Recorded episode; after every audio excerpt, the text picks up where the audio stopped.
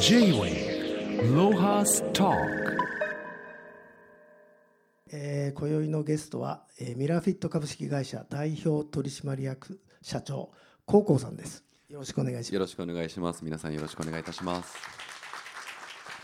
えー、高校さんどうも初めまして。初めまして。よろしくお願いします、えー、よろしくお願いします。えー、早速なんですけども、はい、まあ、その若さで現在3つの会社を経営されているということで、はい、まあ、その3つの会社の事業内容を改めて、はい、えー、ご紹介ください。ありがとうございます。あのもともと私入社は三菱商事という総合商社でサラリーマンをしてまして、えー、8年勤めた後に上海にある父の会社ですねロジスティクスという文字が入ってますので基本的には輸送国際物流をやってるんですが、えー、カナダやアフリカの鉄鋼資源の輸送を会社として行っています。でその傍らですね何のシナジーもない、えー、パーソナルジムやサロンを今日本であ今日時点だと20店舗ほど運営経営させていただいておりますで2020年にはですね、まあ、スマートミラー自社で開発したスマートミラーを通したオンラインフィットネスヘルスケアの会社を改めてこうベンチャーとして立ち上げて、まあ、3社という形になっております。なんか聞いてるとさ、はい、あの中国出身のいいとこのお坊ちゃんだよね。いやこれがですね あのうち実はもともとものすごい貧乏だったんですよ。えー、そうなの？あの初めて日本に来たのが16歳だったんですけどあの家族3人で巣鴨のあの桃源トゲ抜き地蔵のすぐ横のワンルームに家族3人で住んでたぐらいあの決して裕福ではなかったですね、はい、まあ、途中で父の授業が少し良くなったっていうそんな感じです、はい、はい、でもあれですよね。皆さんこう見るからにあのいいとこのお坊ちゃまでスマートでね。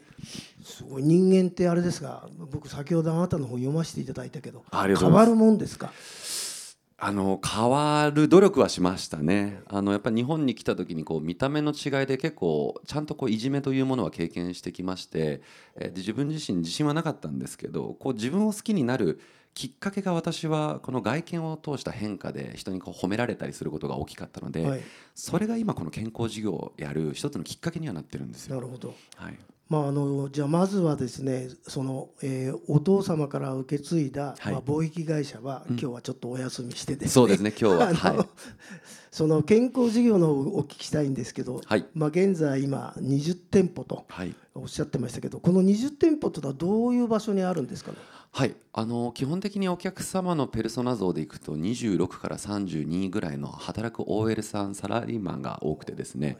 で我々のサービスが3万円で毎日パーソナル。あと個室でのセルフエステ。あとミラーフィットによる有酸素運動が全て受け放題というものをやっていまして、まあ、皆さんパーソナルトレーニングというと結構聞きなじみあろうかと思いますがやっぱり結構高価格帯でなかなかね、えー、サービス受けづらいというのはあったんですがそれをちょっと民主化したくてこういったサービスを展開しています。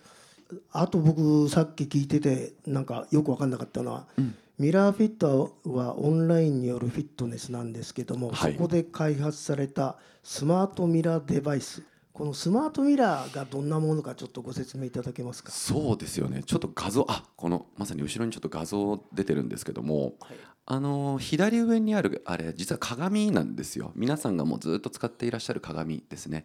であの私オンラインフィットネスをこう広げていく過程で、まあ、携帯やパソコンという方法もあったんですが画面がちっちゃくて見づらいとか横画面で全身が映らないっていう問題があったのでこれなんか別のものを代用できないかなと考えたところ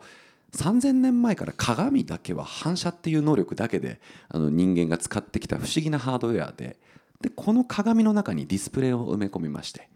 で中にいるトレーナーと自宅でマンツーマンをするってそんなサービスを展開しています。なるほど。ライズアップもやられたと思ったろうな。そうかもしれないですね。もう気づかないでいてほしいんですけどねまだ。やっぱ大手さんには。えっ、ー、とこれはあれですか？なんか特許かなんか取ってんですか？いや実は特許は取ってなくてですね、はい、ただ我々いくつか特許申請はしていまして、はいまあ、これ純粋に、え機能としては VOD、まあ、動画が見れるんですが、中に入っている500本以上の動画ですね。500本。ヨガとかストレッチとかダンスとかすべてあります。でそれに加えてライブというので、えー、リアルタイムでトレーナーさんとチャットしながら一緒にレッスンを楽しんでいただくとか実際にトレーナーを予約をしてマンツーマンで鏡の前で、えー、とパーソナルを受けるっていうのもあるんでこういったところで今特許申請は考えていますね。はいそうするとあれですかあの先ほどあのお聞きした20箇所のジムに行くとこれがあったりその人たちが家庭でもやってるということですか？おっしゃる通りですね。なので我々はまあなかなか今全国にこの私のジム体ビスタというんですが、えー、くまなく届けることが難しいのでジムが近くにある方はパーソナルとこのミラーフィットで使っていただけますしあの地方にお住まいの方で自宅でどうしても健康になりたいけどやる気が出ないジムに行きたいけどお子様がいて行けないという方も多いので、まあ、そういった方にはこういった鏡を通して健康をお届けするということをやってます。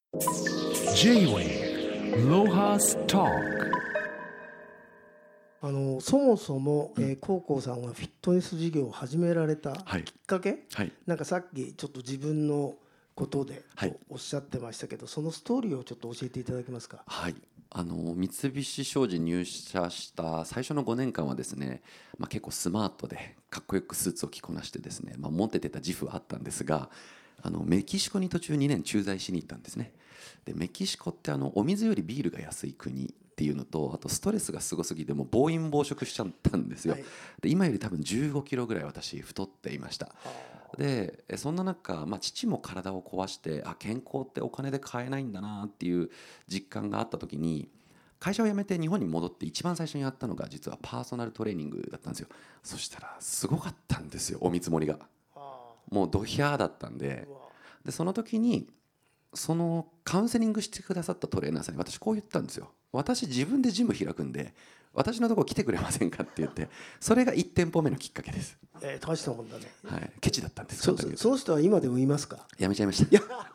やめちゃった。はい。やっぱりトレーナーっていう職種はですねやっぱトレーナーにお客様が紐づくので、はい、優秀なトレーナーほどやっぱり独立意欲が強いんですよね。なるほど。なのでまあ我々はそういう独立も、えー、しづらい。まあ組織として運営しなきゃいけないので独立されないシステムを作るためにもこの3万円受け放題というシステムにお客様がつくようにまあ今のこの仕組みになったっていうところもありますね。でもジムとかそういうの今エステ多いんですけど、はい、あの高校さんとかはそのそういう費用の面だけじゃなくて、うんうん、なんかこう他との差別化、はい、あの感じだと本業であるトレーニングの部分でなんか差別化はどこにポイントを置いてるんでしょう、はいあのトレーニング自体は、まあ、皆さん当然細胞学とか栄養学すべてのトレーナー履修してますんでビスタならではの専門トレーニングみたいなものはないんですよ。あくまで栄養学や解剖学に基づいてやってます。ただし我々が一番重要視サービスの中で重要視してるのは健康とか運動ってやればやるほどやりたくなっていくんですよ。成果が出るんで。でその時にお金がどんどんかかっていくことがお客様の心理的ブレーキになるのを私はどうしてもなくしたいので3万円で毎日来てもいいんだよっていうのを一つキーワードにしてるっていうのとあと健康だけじゃなくて美容ですね。お肌のあのセルフエステとか、えー、エレクトロポレーションっていうイオン導入の設備とかも入れたりしてますんでまあ見た目と美これ両方、えー、喜んでいただけるようなサービス設計にはしています。まあ、今はさ随分あの成功なさったから、えー、周囲の人は何も言わなかったと思うけど、うん、その立ち上がりの時、はい、おお前はなんでこんなことやるんだって言われたんじゃないの？あやお父さんとか。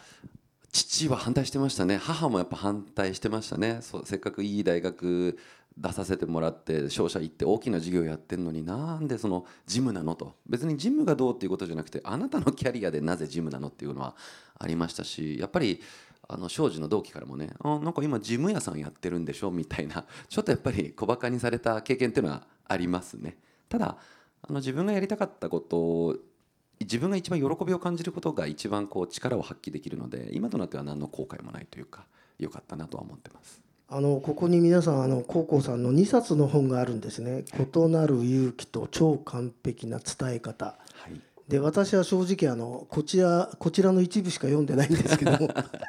あのそその一部ですら要するに君が何で、うん、あのそういう全然お門違いのものをやったかっていうのはまさにこの異なる勇気、はい、要するにこう決めつけられたラインを行くんではなく、うん、チャレンジするんだというその気持ちをちょっと。えー、今日はお集まりいただいた方経営者が多いらしいんで、はいえー、そこら辺の覚悟をちょっと教えていただけますか？そうですねあの今くしくもこう少し成功したと言っていただいてるんですけど実は結構まだ道半ばでしてあのこのミラーフィットという会社もですね、まあ、エクイティ資金調達を行いながらやっております。でまあ、リリースまだ明確には出せてないんですがあの2桁億円こう調達してプロダクトの開発人の採用サービスの開発っていうのをやってるんですけどもまあ、投資家行くたんびに否定されるんですよね。日本運動参加率たった3%だよ。こんなの浸透しないよって毎日言われるんですよ。でも私はこう資金調達の際にいろんな VC さん行ってでも信じてくださる方もいるんですよね。こう10億結局2桁億こう集めてきてますんで。ただその無理無理って言われた会社名は私全部デスノートに名前をこう記入しましてですね。いつか上場した時にはこうスッとこう晒してやろうかなと思ってるんですけどっていうぐらいですね本当まだ道半ばで正直成功するかどうか私自身もわからないです、えー、でもだからこそ参入障壁も非常に高いですし今日本でまあ上場されてるライザップさんとかコナミスポーツさんとか、えー、とカーブスのような会社さんはあるんですが日本の健康経営を代表する企業ってどこですか？ベンチャーって何ですか？って言われたら意外と多分皆さん名前出てこないと思うんですよね。ね。はい。まあ、そこにちゃんと自分たちの名前が載る日を夢見て、まあ、負けじとやってるというのが現状ですね。まあ、今日は特にあの経営者の方とか、うん、まあ、保険の営業の方もいらっしゃると思うんですけど、はい、そういうまあ VC をね、まあ、口説くというか、はい、その時の一番のポイントって何なんですか？ビジョンですね。ビジョン。あのーやっぱり VC さんも2タイプいましてやっぱ経済合理性の高い投資をする VC さんと夢にかけたいという VC さん、まあ、2パターン私はいると思ってます。当然経済合理性は投資なのでリターンが求められます。ただ一方で大きな VC さんっていうのは社会を変容させるようなサービスを生み出すという彼らなりのビジョンとかあの責任感を持ってらっしゃるので、まあ、我々みたいな数字はまだこれからだけどその思いがあるならこれがあったら社会って変わるよねっていうところを私が誰よりも信じて強く伝えるというのが一番こう調達の鍵かなとは思ってますね。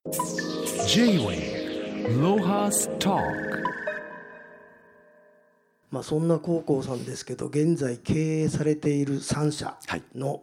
えー、社員数は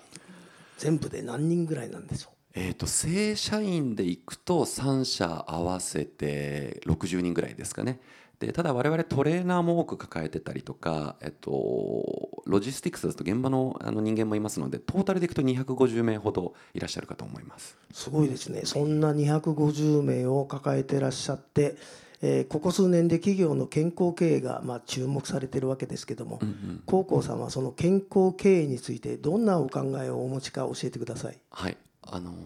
会社経営して初めて気づいたことがありまして一番メンタルコスト、えー、金銭コストがかかるものは何かなって考えた時にやっぱ人でしたね。あの自分が働く側だった時はあんまりそういった意識はなかったんですけど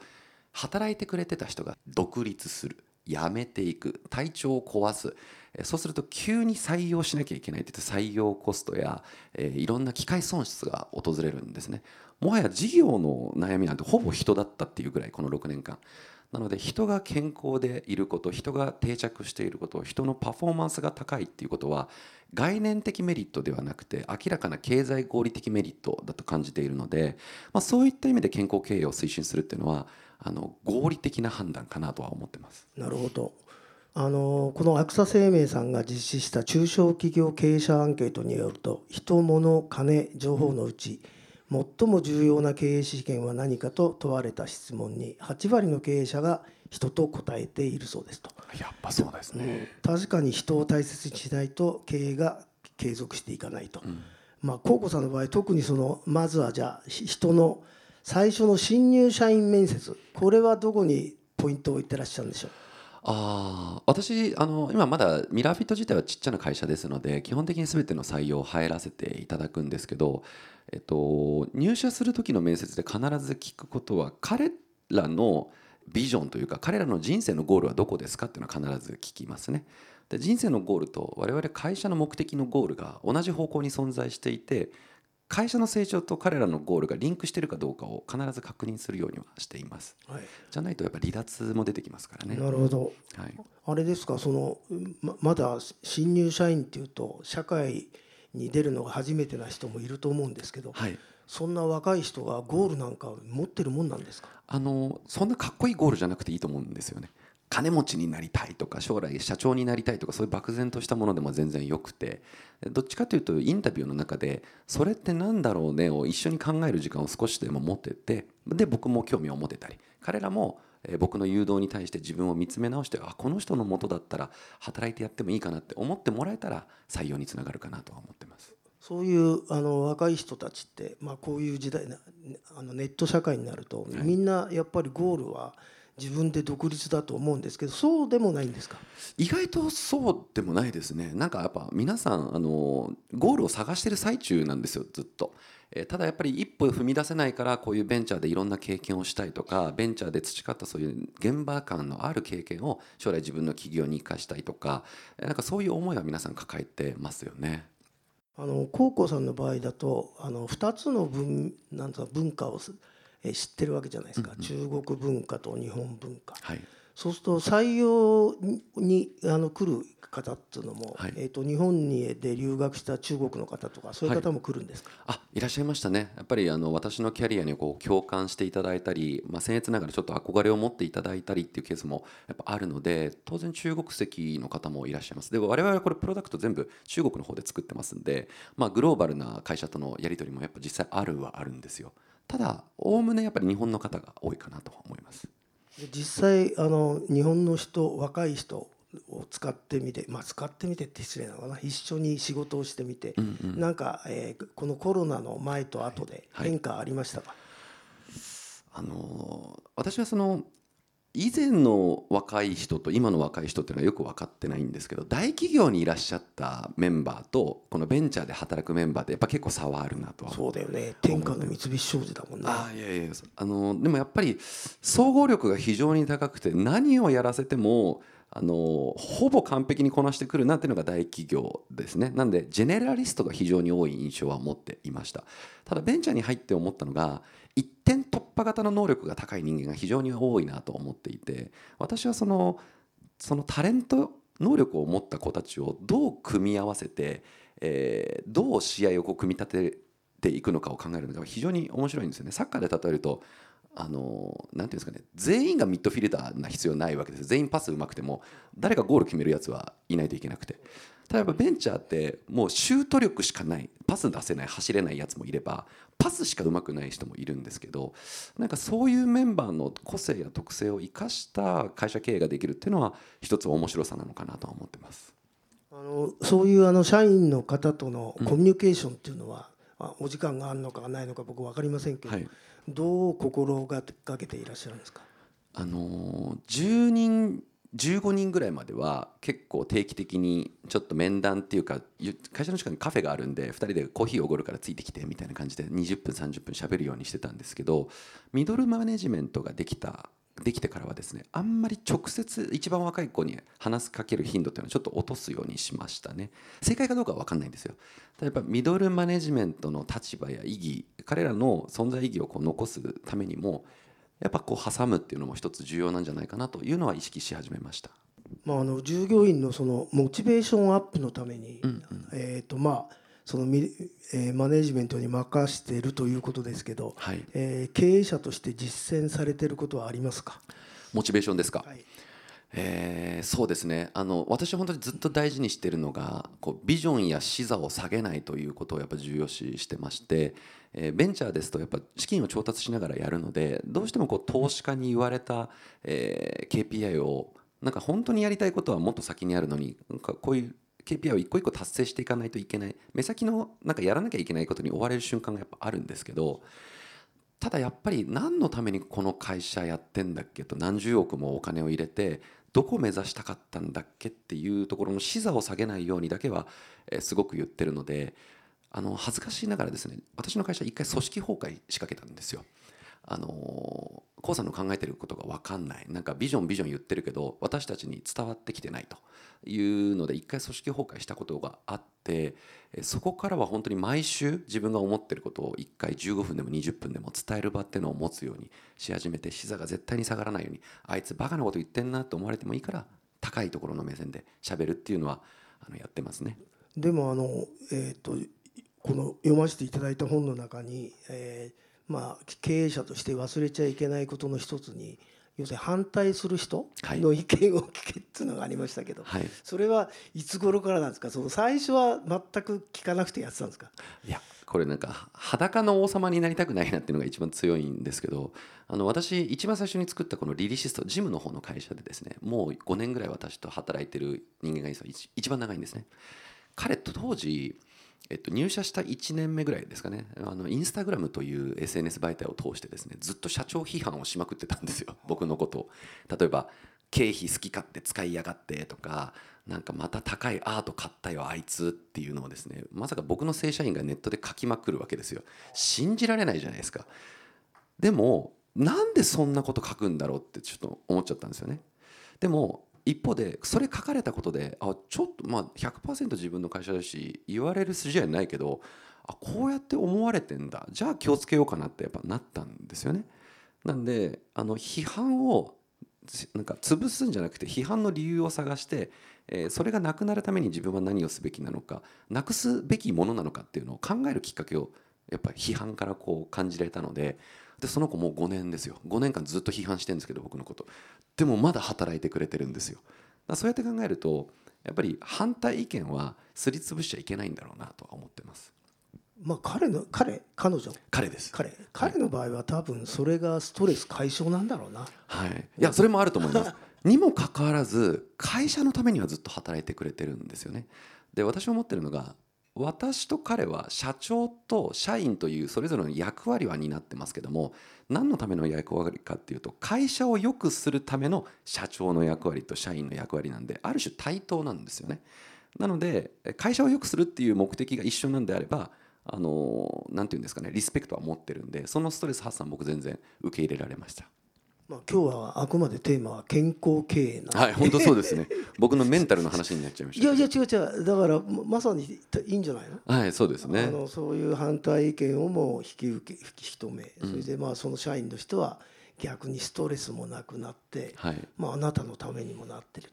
健康経営大変だね。単純じゃないんだね。大変ですよ。実は私の会社で最近あの健康経営宣言というものを実際にしましてですね、まあ、健康経営を語るぐらいなんで自分たちの会社健康経営のあの資格を取得しないといけないということで来年その銀の認定を取ったりとか今月に1回安全衛生委員会っていうのを開催してあの実際にどんなことをやっていくべきかっていうのを社内で議論したりオンラインミーティングが多いんですけどオンラインミーティングを開始15分前からみんなでストレッチやったりあと皆さんが今日何歩歩いて体重がどう変化したかっていうのを社員でみんなで共有してちょっと最近歩いてる歩数少ないんじゃないみたいなことを取り組みとして実際に会社の中でやってますね。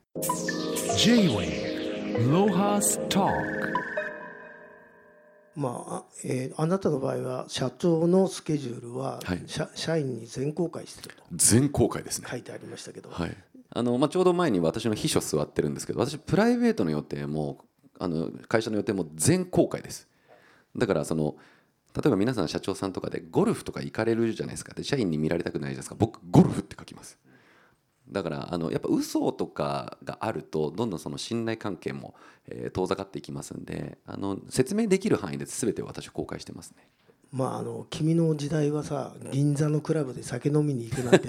ね、ないだろうけど僕の世代はさ、はい、もう銀座が華やかでさ、うんうん、あのまあ、銀座の8丁目の有名な店ね、はい、行くことが、まあ、経営者の酒好きな人のゴールだったのね。まあそうですよ、ね、ところがこうじっと見てるとその社員に知られたくないやつは一人で来んだよな、えー、有名な会社のブランドの社長とか、はいはいはい、でそうじゃないタイプもいるんだけど、うんうん、そういうの見てて様々だなと思ってな、まあ、そうですね。立場が終わりになる方もいらっしゃるんで、まあ、全て全公開がいいとは限らないんですけど。いやえっ、ー、と家庭円満のためにはいいんじゃない全公開。まあ確かにそうですよね。はい。と思いますけど。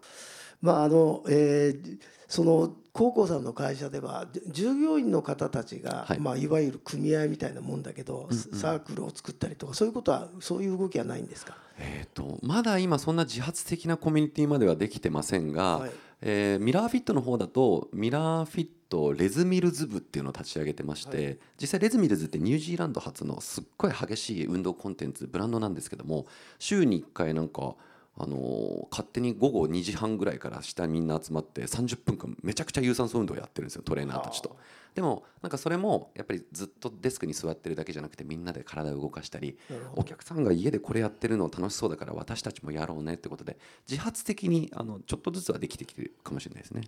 まあ、せっかくあの、えー、今日いらこれだけの方がいらっしゃってさっきもスマートミラー見せていただいたけど、はい、あのススマートミラーのあのえー、こんな使い方がありますよっていうのをちょっと一個教えてくんないかな。はい、あのスマートミラー今どんな場面で使われてるかっていうと運動がすごい好きな方はご自身で鏡として買っていただいてご自宅でまあパーソナルやライブ配信や VOD 楽しんでもらってます。でもう一つは面白いあの取り組みとしてですね実は我々の戸建て賃貸とマンションと実は連携してましてエアコンついてます。食洗機ついてます。最近こういう標準装備がどんどん豪華になってってるんですけどこのスマートミラーも標準装備として全頭導入していただいている物件もあるんですよね。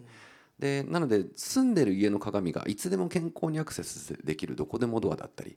でその鏡で家の電気つけたり消したりみたいなスマート IoT としても使っていただけるので、まあ、そういう場面での使用もありますね。はいいやしかしあれだね。今日君の話聞いてると僕説得されちゃうね。いやいや 大したもんだよ。まああの最後に今後何か計画されてることがあれば、はい、教えていただけますか？ありがとうございます。あのミラーフィットとしてはですね、まあ、自宅に鏡を届けることで運動したい方が効率よく運動することができるようになりました、えー、ただ今我々が課題に思っているのは運動したくない人をどうやったら運動したいと思うか。運動したいけど続けられない人をどうしたらいいのかっていうのを一番重要視しています。でこちらアプリがあるんですけど、えー、体重計に毎日5秒だけ乗っていただくと体の内側の、栄養素とか健康データが22項目同期されるようになっています。なので5秒だけ乗っていただくだけです。それに加えて携帯 Apple ヘルスケアとか Google フィットから取れてる皆さんの睡眠時間とか1日の歩いた歩数とかこういったデータを今後僕らデータベース化します。でこれだけ皆さんに「はいどうぞ」って見せるとよく分かんないんですよ。結局体重だけ見ちゃう、えー、我々は今とある大学の教授と共同、えー、開発をしてまして皆さんの健康習慣を100点満点で毎日勝手に評価しちゃいます。でかつ皆さんの健康状態を ABCDE で評価をします。そこから AI が皆さんと今の健康習慣何点今の健康状態 A だよ B だよ。なのであなたに今日必要な食事と運動はこれだよっていうのを AI が提案するような仕組みを今開発をしていますなので、まあ、ポケットの中にパーソナルコンシェルジュがいるような状態を実現したいなと思ってますので、えー、まあ来年のどこかでね大きなリリースを皆さんにお出しできたらなとは思ってますけどもいやいや、コウコさんありがとうございます。こちらこそです。えー、ジム嫌いな日本人が、はい、あの 健康になるように、はい、これからもどうぞ頑張ってください。今日はどうもありがとうございました。はい、こちらこそ皆さんありがとうございました。ありがとうございました。J-Way ロハス Talk